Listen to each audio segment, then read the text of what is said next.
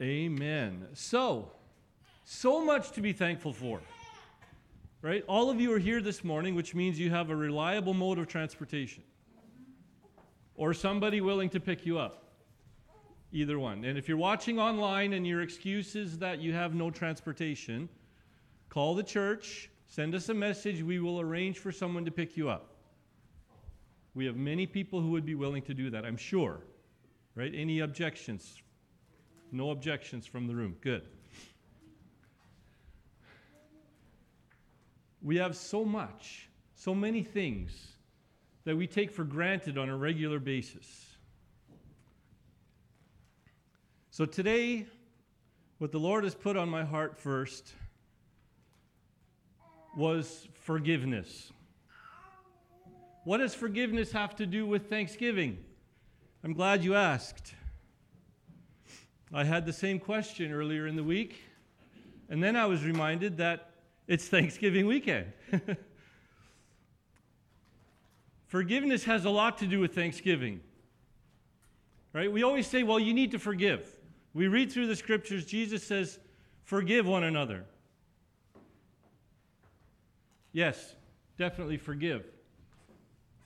But I want to suggest that forgiveness is more than an event. When someone wrongs you, we're told to forgive. Right? If you've been hurt in your past or whatever has happened in your life, we need to forgive that. There needs to be an event called forgiveness. But more than that, we need to live a lifestyle of forgiving. Amen? While it's important to choose to forgive when we are wronged, a lifestyle of forgiveness, get this, prevents us from being wronged as readily as we often are. What I mean is, if you live a lifestyle and a habit of forgiving, you will not take offense. Come on, somebody. You won't take offense. What has been the number one rule spoken across this pulpit for the last couple of years?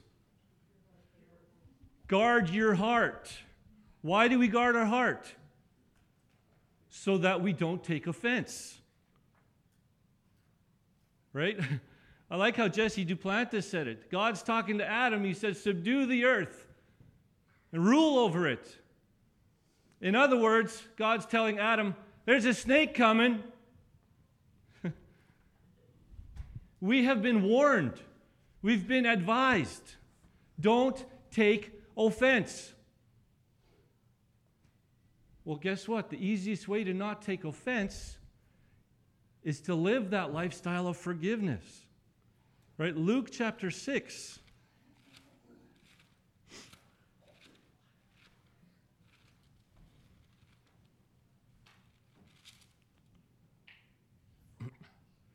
Verse 37 Do not judge, you will not be judged. Do not condemn, you will not be condemned. Forgive, and you will be forgiven. This verse is right on the tail end of the passage about loving our enemies. I don't think, okay, in my Bible, there's a separation between paragraphs with a little subtitle, right? The original text didn't have that break, which means that was all one continuous thought. Love your enemies, do good to those who persecute you. What reward do you have for treating others well that have treated you well? Even sinners do that. Right? What reward do you have for paying back what you owe somebody. It just means you're not robbing anyone, that's all. But Jesus says, take it a step further. Give to someone without expecting back. Don't hold it against them if they can't repay. Love your enemies, do good to them, forgive them. Don't judge them when they fail. Forgive them. We've had a lot of uprising in social media about who's doing this wrong and who's doing that wrong. And the nation is divided because of opinions. And I don't care what side you're on, if someone disagrees with you and you feel like you've been wronged by that, forgive it. Let it go. Don't hang on to it. If someone's operating in corruption, if someone's operating against what you think is right, God promises that their time is coming. It's not up for us to judge, it's not up to us to carry that. But what does that have to do with thanksgiving? When we recognize that we too have been forgiven, when we become truly grateful and appreciate what we've been forgiven from, then that reciprocates into our forgiving of others. Right? What have I been forgiven from? what was my destination before I met Christ? If I'm thankful to God for what He's done for me, I'm going to give that back. Right? I'm going to give that back. So, thanksgiving looks like forgiveness. Amen? What else does thanksgiving look like? Thanksgiving looks like humility. Right? Because I've been given so much, and I know I didn't do it myself. Right? Nothing we have is because of our own efforts. All that we are is because of what God has done for us. Humility is not forced. Subjection and humiliation do not equate to humility. Okay, there's a difference. Humility means putting my desires beneath the desires of somebody else, putting my goals and aspirations lower than, in this case, God's plan for us. Low position does not equate to humility. The prodigal son could have stayed in that pig pen if he had not humbled himself. He was already subjected and humiliated because of his circumstances.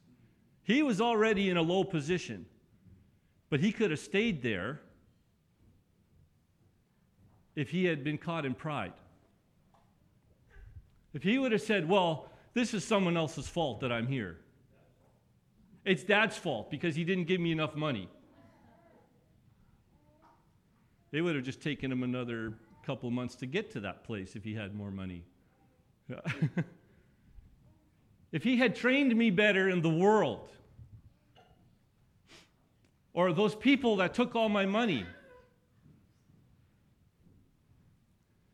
if you go to Las Vegas and you come back broke, don't blame the casinos.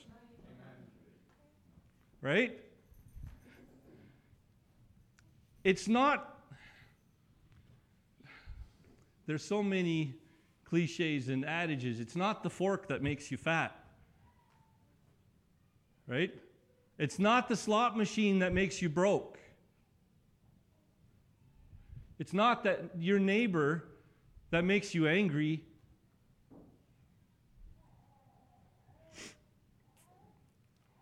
We need to humble ourselves. Humble ourselves. Recognize that everything we have comes from God. Right? It's only by His grace that we even are. It's only by His grace that we have this new life in Christ. We're not good enough on our own to be given a place in heaven. We don't deserve it on our own merit. The only reason we deserve what God does for us is because He considers us worthy. Right? So thanksgiving looks like humility. Thanksgiving looks like love. We talked about that a little bit. We love because he first loved us. 1 John 4, verse 19. Reciprocating. What is, what is God doing in my heart that's going to flow out and show others what Thanksgiving looks like? Thanksgiving looks like generosity. 2 Corinthians 8, verse 2.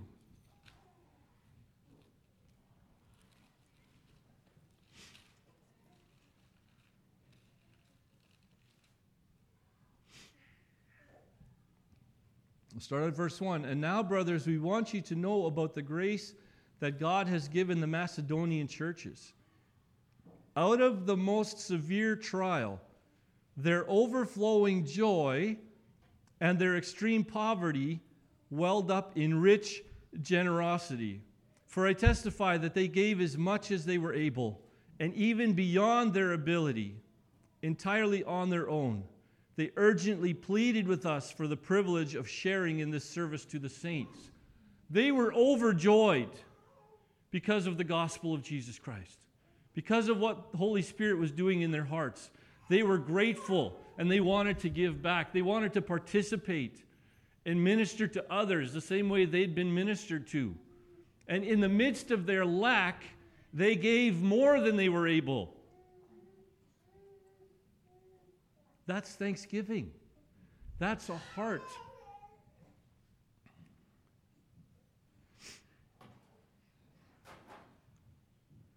Thanksgiving is not an event, right? Thanksgiving is a lifestyle. Thanksgiving is a heart condition.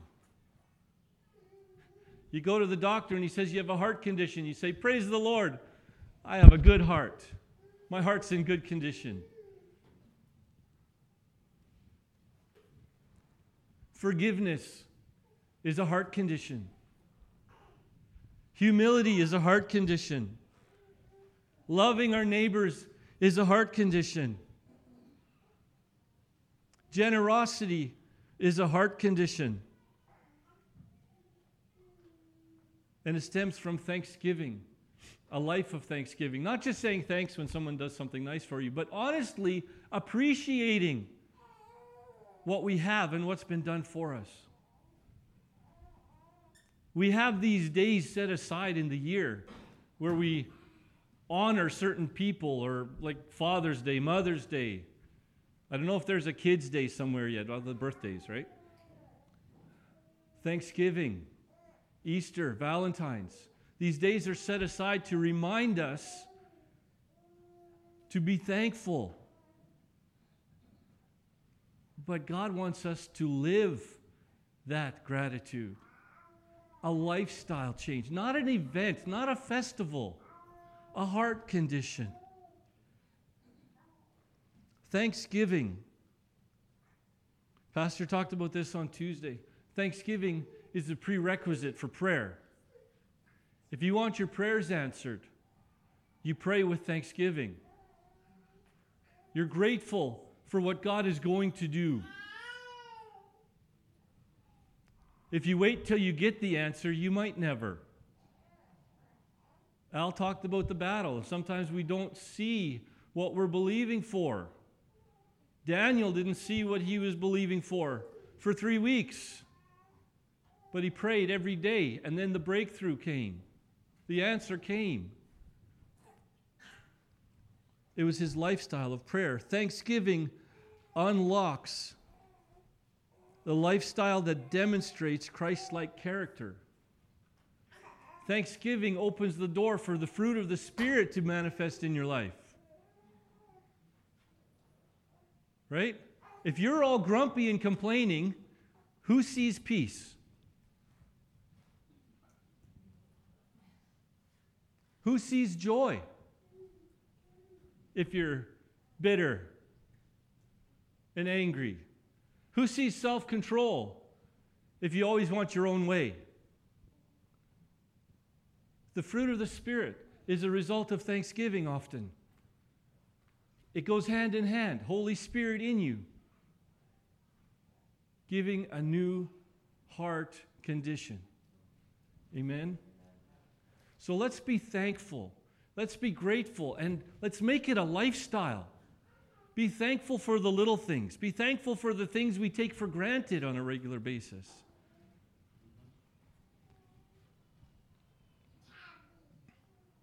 And let's show the world what God has done in our hearts. I mean, let's love our neighbors.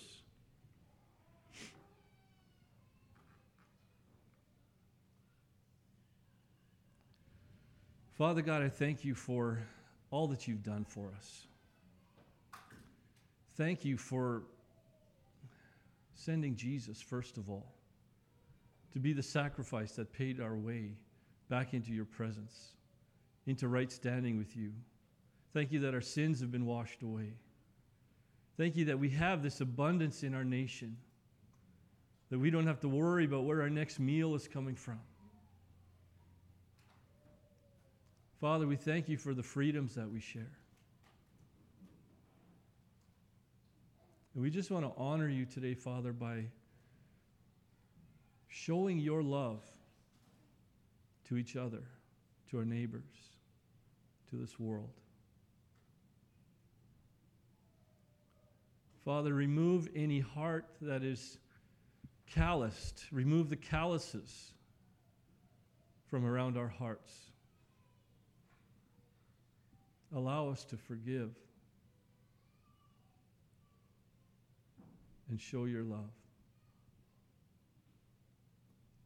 We give you praise, Father, as we go from here into our uh, family gatherings, Father. Let our light shine. Let your light shine through us, Father. Just keep us and protect us till we meet again, Father.